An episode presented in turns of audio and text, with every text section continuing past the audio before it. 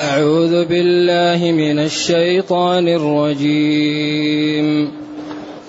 والذين ينفقون أموالهم رئاء الناس ولا يؤمنون بالله.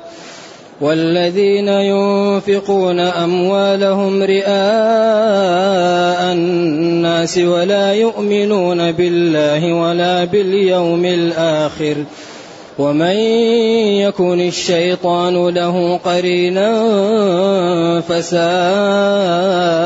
قرينا وماذا عليهم لو آمنوا بالله واليوم الآخر وأنفقوا مما رزقهم الله وكان الله بهم عليما إن الله لا يظلم مثقال ذرة وإن تك حسنة يضاعفها ويؤت من لدنه أجرا عظيما. الحمد لله. الحمد لله الذي أنزل إلينا أشمل الكتاب وأرسل إلينا أفضل الرسل وجعلنا خير أمة أخرجت للناس. فله الحمد وله الشكر على هذه النعم العظيمة والآلاء الجسيمة. والصلاة والسلام على خير خلق الله وعلى آله وأصحابه ومن اهتدى بهداه. أما بعد فإن هذه التعاليم وهذه الأحكام وهذا البيان الموجود في هذه السورة الأمة في حاجة ماسة إلى فهمه وإلى العمل به. وهي أحكام فيها من العدالة ومن النفع للناس لو عملوا بها. ومن إصلاح دنياهم ودينهم ما الله به عليم.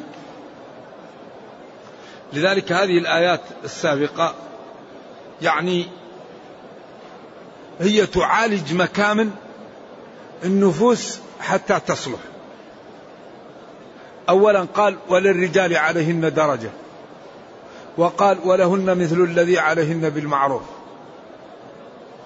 وأعطى للرجل الصلاحية في الأدب. في تأديب أهله. قال عظوهن واهجروهن في المضاجع واضربوهن. إذا هذه الصلاحية الكاملة لمن؟ للزوج. لأن له القوامة ولأن عليه النفقة وعليه المهر وعليه السكناء وعليه الكسوة والقاعدة الفقهية المعروفة الغنم بالغرم. من يغرم هو اليغنم يغنم وبعد هذا من إعطاء الصلاحية ومن بيان وجوب طاعة الزوج وبيان وجوب عدم ظلم المرأة. آخر ما قال النبي صلى الله عليه وسلم استوصوا بالنساء خيرا.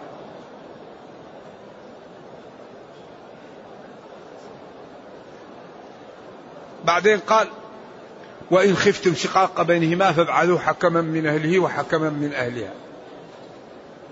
إذا هنا إن لم يتضح الأمر وقضية المرأة ما واضح أنها هي الظالمة لا. لابد من الحكم.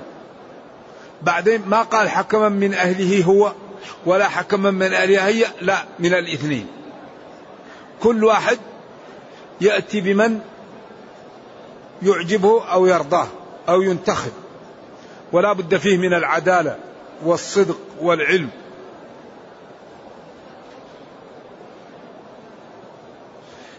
إذا لو كانت البيوت المسلمة تطبق هذا لما وقع فراق أصلا. لكن المشكلة أن الأمة لا لا لا, لا تحرص على مصالحها. عندها نوع من الضعف في مصالحها. لأن الفراق والطلاق هذا يسبب مشاكل. يسبب مشاكل في البيوت.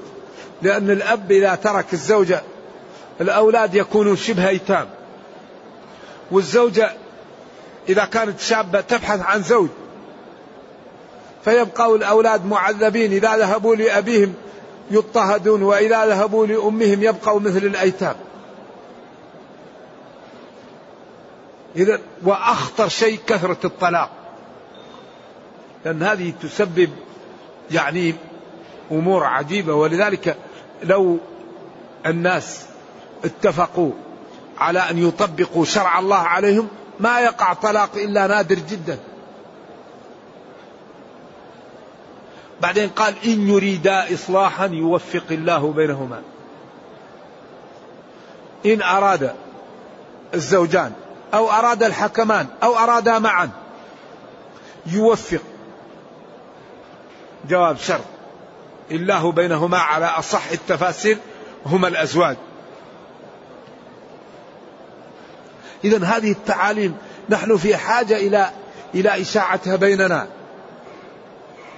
في حاجة إلى إشاعة أحكام الله بيننا لأننا إذا حكمنا بيننا كتاب ربنا مشاكلنا تنتهي.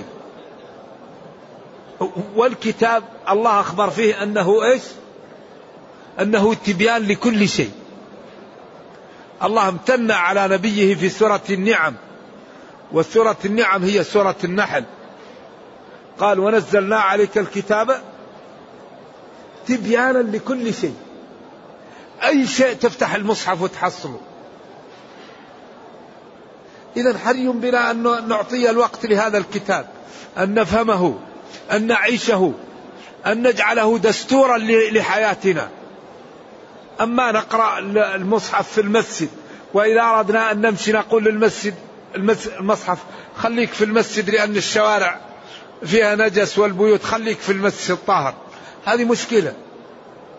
إذا لم نعمل بهذا الكتاب لا ينفعنا وإنما ينفعنا أن نلبسه. نتمثله في السوق وفي البيت وفي السفر وفي الشارع. إذا تمثلنا هذا الكتاب نفعنا الله به ونفع بنا. إذا يقول جل وعلا يوفق الله بينهما أي بين الزوجين على أصح التفاسير أو بين الحكمين. إن الله كان عليما بنياتكم يعني خبيرا بمقاصد الأمور خبيرا بالمصالح. لا تخفى عليه خافية وهو لطيف بكم وخبير بكم يعرف دخائلكم. ثم لما أنهى المقطع هذا وبدأ بمقطع جديد قال واعبدوا الله. ولا تشركوا به شيئا. اعبدوا الله ولا تشركوا به شيئا. وهذا هو معنى لا إله إلا الله التي قامت عليها السماوات والأرض. اعبدوا الله ولا تشركوا به شيئا هو لا إله إلا الله. فحظ الإثبات منها اعبدوا وحظ النفي منها لا تشركوا بالله شيئا. ولذلك قال فمن يكفر بالطاغوت ويؤمن بالله. وقال اعبدوا ربكم وقال فلا تجعلوا لله أندادا. وهذه لا إله إلا الله جاءت بطرق وببراهين وبأدلة مختلفة في هذا الكتاب بحيث لا يقرأه منصف إلا اقتنع. لذلك هذا الكتاب لا بد أن نجتهد لأن نوصله للعالم. لأن هذا الكتاب إذا وصل مجردا من التحريف ومن التشويه من سمعه ممن لم يكتب له ربه الشقاوة سيقول آمنت بالله. آمنت بالله. ولذلك لو عملنا الآن استبيانا للذين يدخلون في الإسلام عملنا استبيان. ما سبب دخولك في الإسلام؟ ووزعناه على المسلمين الذين دخلوا في الإسلام بعد أن وصلوا سن البلوغ وهم غير مسلمين. وهم كثر فإنك تجد الكثرة الكاثرة منهم دخلت في الإسلام بسبب هذا الكتاب. حتى إني رأيت أحدهم دخل في الإسلام بسماعه للقرآن وهو لا يعرف العربية. طالب في التعليم المتوسط وكان معه زميل مسلم وجاء بشريط قرآن للمدرسة. فلما سمعه هذا الشاب قال أنا لم أرى أسمع كلام أجمل من هذا الكلام. هذا الكلام له مقاطع وله تفاصيل لم أرى مثلها. ما هذا الكلام؟ قال له هذا القرآن. قال له ما القرآن؟ قال له هذا كتاب المسلمين. فدرس عن الإسلام ودخل في الإسلام. آخر. ما سبب إسلامك في ألمانيا؟ قال سبب إسلامي لأني رأيت هذا الكلام يتكلم عن أمور كبيرة. ألم ينظروا في ملكوت السماوات والأرض والسماء بنيناها بأيد؟ أفلا ينظرون إلى الإبل كيف خلقت؟ قال هذا ما هو مثل كلام البشر. هذا كلام كبير. ثالث قال أنا دخلت في الإسلام بسبب قول الله تعالى إن أكرمكم عند الله أتقاكم. هذا الكلام خارج عن البشر لأن كل الناس يقولوا إحنا أحسن من غيرنا. إذا هذا الكتاب يعني كتاب يحمل من الأدلة والبراهين ومن الإعجاز ومن الحسن والجمال. ما ينبغي ألا نحول بين الناس وبينه بأخلاقنا وبمعاصينا وبانحرافنا. لأن يعني ما يقوم به المسلمون الآن أصبح مانعا من دخول غير المسلمين في الإسلام. كيف ذلك؟ الإسلام يقول لك لا تظلم لا تكذب لا تسرق لا تزني لا ترابي تصدق انفق اصلح ذات البين. افعلوا الخير لعلكم تفلحون. فإذا قرأ القارئ عن هذا الكتاب قال ما أجمل هذا الدين وما أحسنه وما أنجعه لحل مشاكل أهل الأرض. فإذا نظر إلى المسلمين وجد الربا وجد الرشوة وجد الكذب وجد الظلم بين المسلمين. إذا يقول لو كان الدين حق لاتبعه أهله. إذا قال جل وعلا ربنا لا تجعلنا فتنة للذين كفروا. أي لا تجعل عملك فينا سببا في صد غير المسلمين عن الدخول في الإسلام. إذا قال اعبدوا الله ولا تشركوا به شيئا. وهذا هو رأس المال. وهذا الذي مات عليه يدخل الجنة. أهم شيء عبادة الله وعدم الشرك.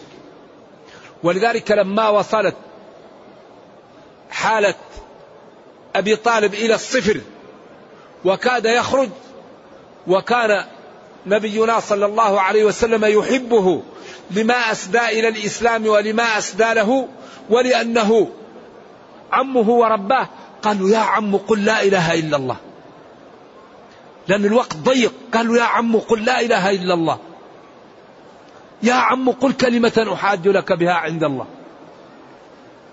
فلذا الله يقول اعبدوا الله ولا تشركوا به شيئا. فهذه الكلمة هي التي قامت بها السماوات والأرض وهي التي تزن السماوات والأرض وهي الذي إذا مات عليها المسلم مآله للجنة. إذا ينبغي أن نهتم بها وأن نعمل بمقتضاها وأن نعلم شروطها وأن نعلم نواقضها ونتجنبها لأنها كلمة عظيمة. قالوا يا معاذ أتدري ما حق الله على العباد؟ قال الله ورسوله أعلم. قال يا معاذ بن جبل أتدري ما حق الله على العباد؟ بعدين قال له قال له أن يقولوا لا إله إلا الله أن يوحدوا الله ولا يشركوا به شيئا. بعدين أن لا يعذب من وحده. ولذلك قال من قال لا إله إلا الله دخل الجنة. وإن زرى وإن سرق قال وإن زرى وإن سرق. وإن قال وإن رغم أنف أبي ذر. فربنا كريم وديننا فيه فسحة ولكن فيه أشياء لازم نتنبه منها. الشرك خطير جدا. وكثير من المسلمين يقع فيه وهو لا يدري.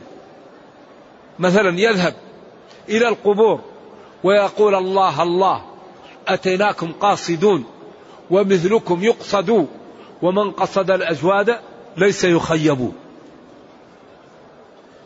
هو القبر مسكين صاحبه يحتاج إلى أن تدعو له؟ إذا مات ابن آدم انقطع عمله إلا من ثلاث. طيب كيف تأتي للقبر وتدعوه؟ والدعاء مخ العبادة. الدعاء هو العبادة. ولا يشرك في عبادته أحدا. والحكم من عبادة الله. وأن احكم بينهم بما أنزل الله. إن الحكم إلا لله. ومن لم يحكم بما أنزل الله فأولئك هم الكافرون الظالمون الفاسقون. أو الفاسقون الظالمون. فلذلك والله هذا الإسلام روعة الحقيقة. دين مبني على أسس وقواعد وبراهين ساطعة حري بنا أن نعطيه الوقت وأن نفهمه وأن نعمل به وأن نظهر جماله في حياتنا. يقول جل وعلا اعبدوا الله ولا تشركوا به شيئا. لا في لا في الدعاء لا في الخوف لا في الرجاء لا في المسألة. أخلص لله. أما إذا قلت لفلان ساعدني لأحمل هذا الشيء الثقيل هذا لا يضر. أو خفت من حية أو أسد هذا لا يضر. لكن تخاف من شيء لا يقدر عليه إلا الله. تخاف من الولي أنه يأتيك في البيت ويقتلك أو يعمل لك مشكلة. الولي ما يقدر يعمل لك شيء مسكين. أو تسأل غير الله تقول له يا ولي أنا أريد كذا هذا مشكل. ولذلك الله قال في سورة النمل أمن يجيب المضطر إذا دعاه وقال قليلا ما تذكرون. حيث تفرقون بين إجابة المضطر وبين خلق الجبال والكل حق خالص لله لا يشاركه فيه غيره. ثم قال وبذي القربى وبالوالدين إحسانا. إحسان إلى الوالدين هو أنهم إذا أمراك بأمر مباح يكون لك واجب وإذا نهياك عن أمر مباح يكون حرام تفعله. لأن طاعتهم واجبة إكرامهم واجب وبالإحسان إليهم واجب. إذا إذا أمروك بشيء مباح تنفذ. إذا نهوك عن شيء مباح تترك. أما إذا أمروك بمعصية لا. لا طاعة لمخلوق في معصية الخالق. ولذا إذا كان الآباء منحرفين قال الله تعالى في حق الكفار وصاحبهما في الدنيا معروفا. وصاحبهما في الدنيا معروفا وإن جاهداك على أن تشرك بما ليس لك به علم فلا تطعهما. المعاصي لا ولكن صاحبهما في الدنيا معروفا. يريد منك مال أتيهم يريد منك خدمة أعمل لهم فكيف إذا كان الآباء والأمهات على على استقامة؟ فلذلك لا بد من الإحسان للوالدين وأن يبر الواحد بهما. فيعطيهم من ماله ويعطيهم من وقته ويعطيهم من بشره وبالأخص إذا كبرت أسنانهما إذا كبر. ولذلك قال إما يبلغن عندك الكبر أحدهما أو كلاهما فلا تقل لهما أف ولا تنهرهما وقل لهما قولا كريما. واخفض لهما جناح الذل من الرحمة وقل رب ارحمهما كما ربياني صغيرا. ثم هدد وأتبع ما في النفوس. قال ربكم أعلم بما في نفوسكم. هذا تهديد مبطن وتخويف. من يفعل هذا لله ومن يفعله ليقال فلان بر. ربكم أعلم بما في نفوسكم.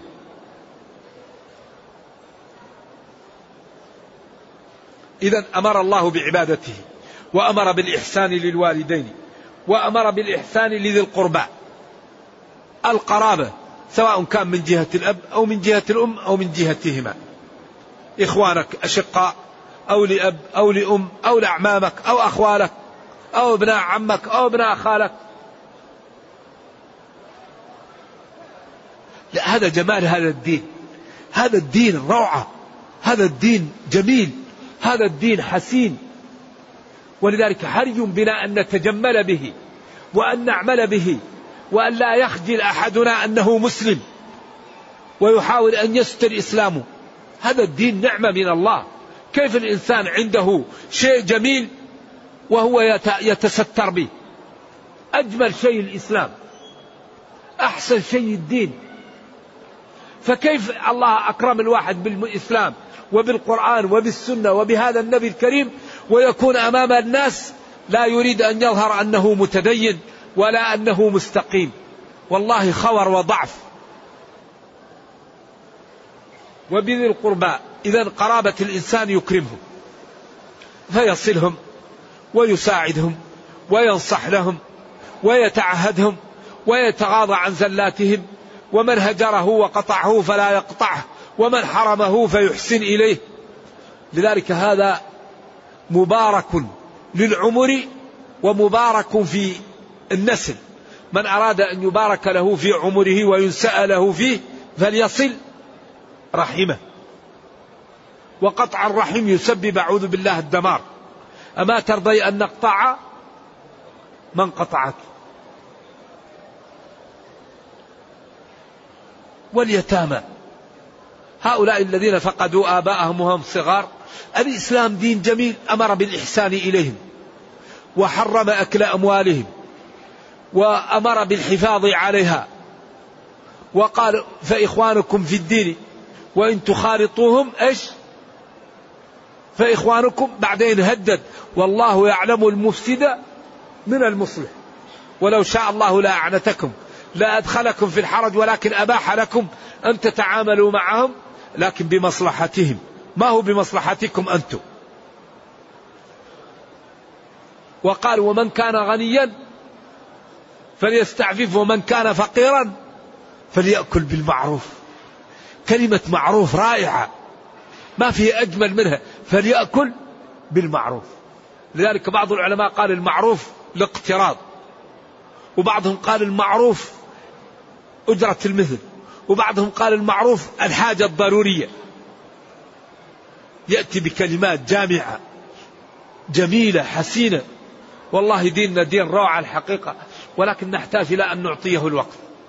هذا الكتاب لا بد أن نعطيه الوقت. كل واحد منا يعطي وقت لكتاب ربه. ما هذه الأوامر؟ ما هذه النواهي؟ ما هذه الأحكام؟ ما هذه الآداب؟ ما هذا القصص؟ حتى إذا فهمه يسعده في الدنيا ويرحمه في الأخرى. لأن الله ضمن لمن تمسك بهذا الكتاب أن تصلح له دنياه وأخراه. وضمن لمن أعرض عنه أنه يعيش عيشة ضنكة ويحشر يوم القيامة أعمى. لأنه قال ومن أعرض عن ذكري فإن له معيشة ضنكا ولو عنده مال قارون. لأن الذي لا يطيع الله عيشة ضيقة وحياة ضنكة والذي يطيع الله هو منشرح لأن الله يرزقه السعادة يرزقه التوفيق يدفع عنه يبارك له في العمر وفي الولد وفي المال. إذا والإحسان إلى اليتامى. فلا يؤخذ أموالهم ولا يقهروا ولا يزجروا ولا يضربوا ولا يعنفوا وإنما يكرموا يحسن إليهم. والمساكين الذين لا ما عندهم ما يكفيهم. إما لقلة اليد أو لضعف. بعض الناس الله يجعله خور عنده خور. يكون قوي الجسم وقوي العضلات ولكن كل ما أراد أن يبيع يخسر ما عنده. وبعض الناس يكون جسمه ضعيف ولكنه كل ما باع واشترى إيش؟ يربح. ولذلك قال الشافعي وإذا سمعت بأن محروما أتى ماء ليشربه فغاض فصدقي. وإذا سمعت بأن مشدودا أتى عودا فأثمر في يديه فحققي. ومن الدليل على القضاء وكونه بؤس اللبيب وطيب عيش الأحمق. كم عالم يسكن بيتا بالكراء وجاهل له قصور وقرى. لما قرأت قوله سبحانه نحن قسمنا بينهم زال المراء. إذا بعض الناس يكون ما عنده تصرف أخرق كل ما أراد أن يبيع ما يستطيع. هذا الأجر فيه كبير جدا. ولذلك هو قوي ذو مرة ولكنه الله ما أعطاه. ما يستطيع أن يأتي بمال. هذا ينبغي أن يفطن ويساعد. أو واحد أصابت ماله جائحة. ولذلك الله قال والمساكين.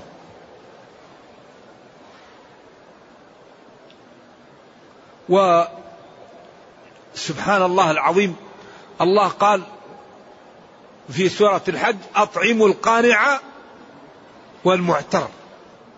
أعطوا القانع القانع المتعفف والقانع السائل والمعتر الواسطة بينهما.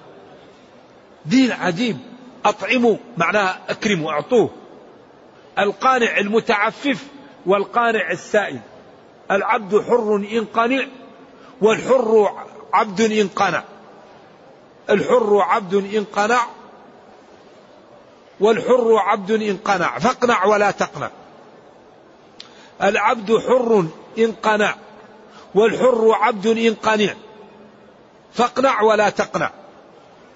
فما شيء يسين سوى الطمع.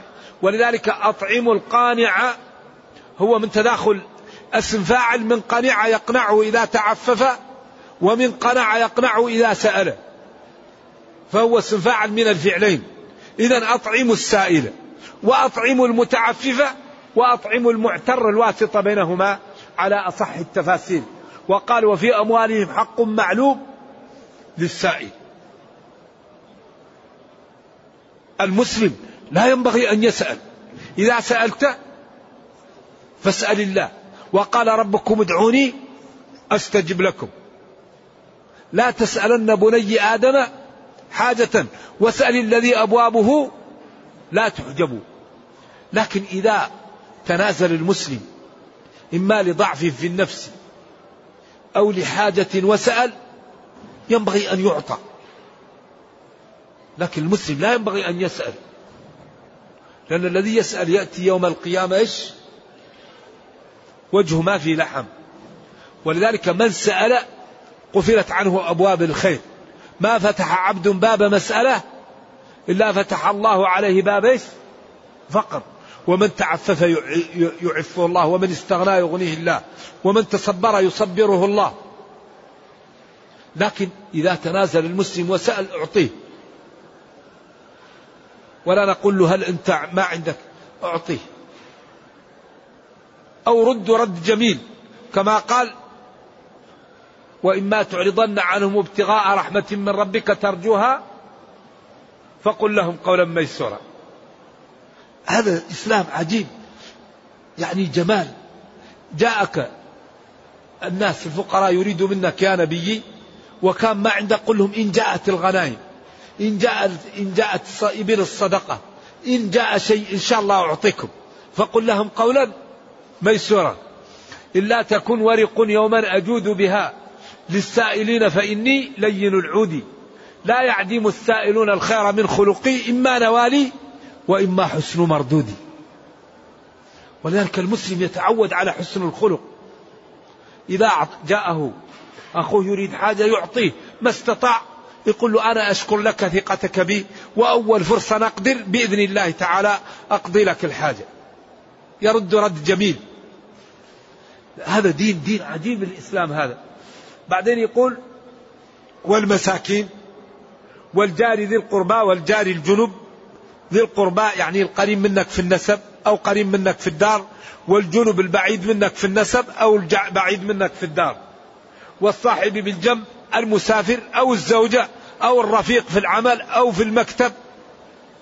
وابن السبيل هو على أصح الأقوال الذي يمشي مع الطريق منسوب للطريق المسافر. طبعا المسافر سفر حلال. لأن المسافر اللي يعمل المشاكل هذا ما يعطى ما يعان على هذا.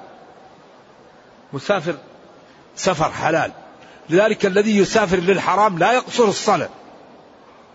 الذي يسافر سفر غير حلال ويحتاج للميتة لا يأكل الميتة لأنه الحرام ما يكون سبب في, في إباحة الرخص. إذا الذي يقصر والذي يساعد هو من كان في سفر مباح. على أصح الأقوال. نعم. وما ملكت أيمانكم أشرنا إليه بالأمس. إن الله لا يحب من كان مختالا فخورا. لأن دائما الذي يمنع هذه الأشياء ولا يقوم بها المختال المتكبر يمشي يتبختر. فخور يحتقر الناس أنا عندي وأنا سويت وأنا عملت وأنت إيش؟ ولذلك من حسن الإكرام تعجيل الإعطاء وتقليل و و و وتدفيه والاعتذار. إذا جاءك أخوك يريد حاجة أولا أعطيه بسرعة. وتفه قل أنا آسف هذا شيء حقير وهذا شيء قليل وأنا أعتذر لأن لي ظرف وإلا هذا يعني أولا يسرع بها ويتفهها ويخفيها ويتعذر له. ولذا بعض الناس تجده يجمع الفقراء. مسكين ويحاول يعطيهم أمام الناس. طيب لماذا إذا أردت أن تعطي الفقراء؟ لا تأخذ واحد تثق فيه وقول له خذ هذا المال ووزعه على الناس. ليش تذل المسلمين؟ يجمعهم مع بعض ويسويهم طابور. الله أعطاك المال يا أخي. أكرم المسلمين ولا تذلهم أمام الناس. ذلك ينبغي لمن يعمل خير. أن لا يسبب فيه إهانة الناس يجمعوا عند بابه ويجمعوا له. ويرى هذا. يمكن بإمكانك أن تبحث عن ناس تثق فيهم. تقول لهم يا أخي هذا المال وزعوه على فقراء من غير ما يدري أحد. ومن غير ما يدري هم أنه منك. إن أردت الإخلاص. الفخور الذي يذكر أعماله يفتخر على الناس إما بجاهه أو بماله أو بعلمه أو بقوة أو بنعمة من نعم الله التي أعطاه. لا يحب الله ذلك. والمحبة صفة من صفات الله وصف بها نفسه. ننزه الله ونصدقه ونقطع الطمع عن إدراك الكبير الذين يبخلون.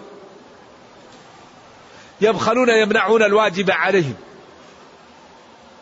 ويأمرون الناس بالبخل من أهل المدينة وهذا في اليهود. يقول لا تنفقوا على من عند رسول الله حتى ينفضوا. ويكتمون ما آتاهم الله من فضله.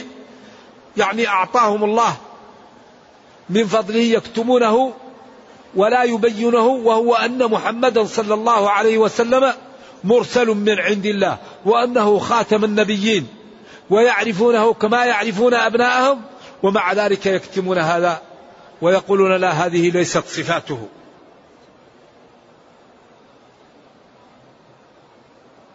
بعدين قال واعتدنا للكافرين عذابا مهينا هيأنا للكافرين ومن جملتهم اليهود الذين في المدينة ومن جملتهم النصارى الذين بين لهم هذا ومن جملتهم كفار قريش والمنافقين الموجودين الذين ينفقون أموالهم رئاء الناس ولا يؤمنون بالله ولا باليوم الآخر. واعتدنا للكافرين عذابا مهينا. هم الذين ينفقون أموالهم. هذه يمكن تكون هم الذين أو أعني الذين أو أذم الذين أو احذروا الذين ينفقون أموالهم رئاء الناس.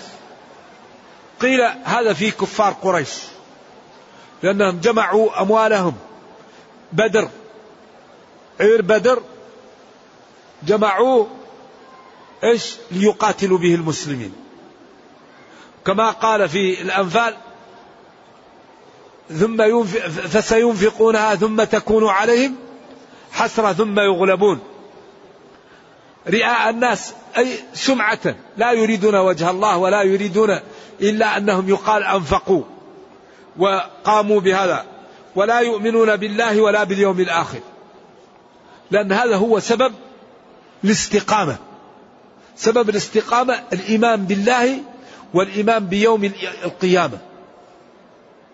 لأن الذي يؤمن بالله ويعلم أن الله لا تخفى عليه خافية وأن الذي يطيعه يكرمه ما ما يلعب. والذي يعلم أن يوم القيامة ستبعث الناس وكل واحد يعطى له كتاب لا يغادر صغيرة ولا كبيرة إلا أحصاها يستقيم. إذا هذه التخويف ولذلك هذا من الموضوعات التي جاء القرآن يبينها توحيد الله والتحذير من يوم القيامة. ثم النبوات والوعد والوعيد والقصص والسابع الأحكام. جاء القرآن لبيان هذه الموضوعات السبعة وهي تتكرر وتتبين في وتبين فيه.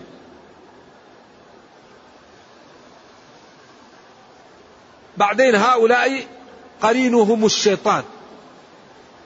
أو يفعلون ذلك لأجل الشيطان ومن يكن الشيطان له قرينا؟ فساء قرينا. فساءت حاله وساء صاحبه. نرجو الله السلامة والعافية. وما لا عليهم وما الذي يضرهم؟ وهذا فيه نوع من التنبيه والتحفيز على التوبة والالتفات إلى الجانب الطيب وفي نوع من الملاطفة. وما الذي يضرهم؟ لو آمنوا بالله واليوم الآخر وأنفقوا مما رزقهم الله وكان الله بهم عليما. ما يضرهم؟ ما الذي يضرهم لو استقاموا وصدقوا ومشوا على الحق؟ وما لا يضرهم لو آمنوا بالله ربا معبودا بحق متصفا بصفات الجلال والكمال وباليوم الآخر الذي يكون فيه التغابن وفيه فريق في الجنة وفريق في السعير. وأنفقوا أدوا زكاة أموالهم طيبة بها نفوسهم.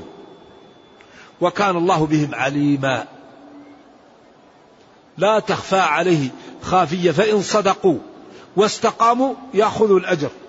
وإن انحرفوا ولم يعملوا أو نافقوا لا يجدون عند الله شيئا.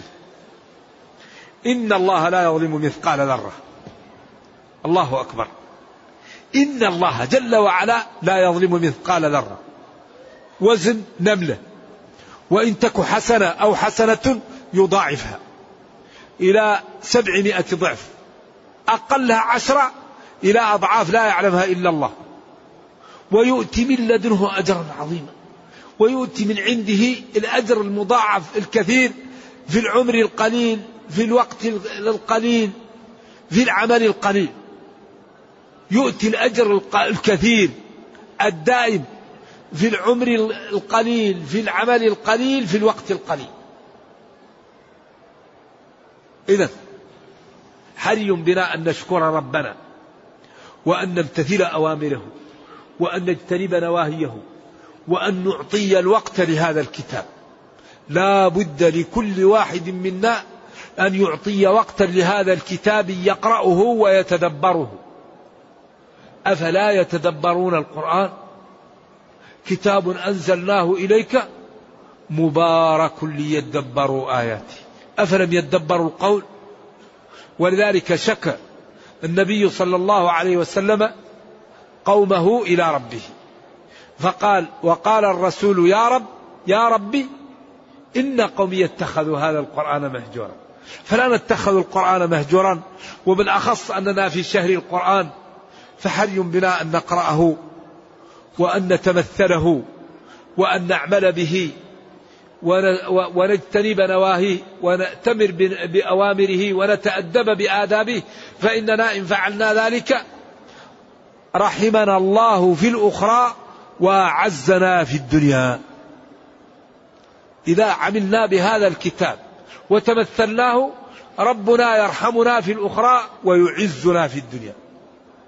نرجو الله جل وعلا أن يفهمنا هذا الكتاب وأن يرزقنا العمل به وأن يرينا الحق حقا ويرزقنا اتباعه وأن يرينا الباطل باطلا ويرزقنا اجتنابه وأن لا يجعل الأمر ملتبسا علينا فنضل. ربنا أتنا في الدنيا حسنة وفي الآخرة حسنة وقنا عذاب النار. اللهم أصلح لنا ديننا الذي هو عصمة أمرنا وأصلح لنا دنيانا التي فيها معاشنا وأصلح لنا آخرتنا التي إليها معادنا واجعل الحياة زيادة لنا في كل خير والموت راحة لنا من كل شر. اللهم إنا نسألك أن تحفظ المسلمين عامة وأن تحفظ أهل هذا البلد خاصة. اللهم وحد صفوف المسلمين وقوي شوكتهم ورد عنهم كيد أعدائهم اللهم إنا نسألك أن تجعلنا جميعا من المتقين. إنك خير مسؤول والقادر على ذلك.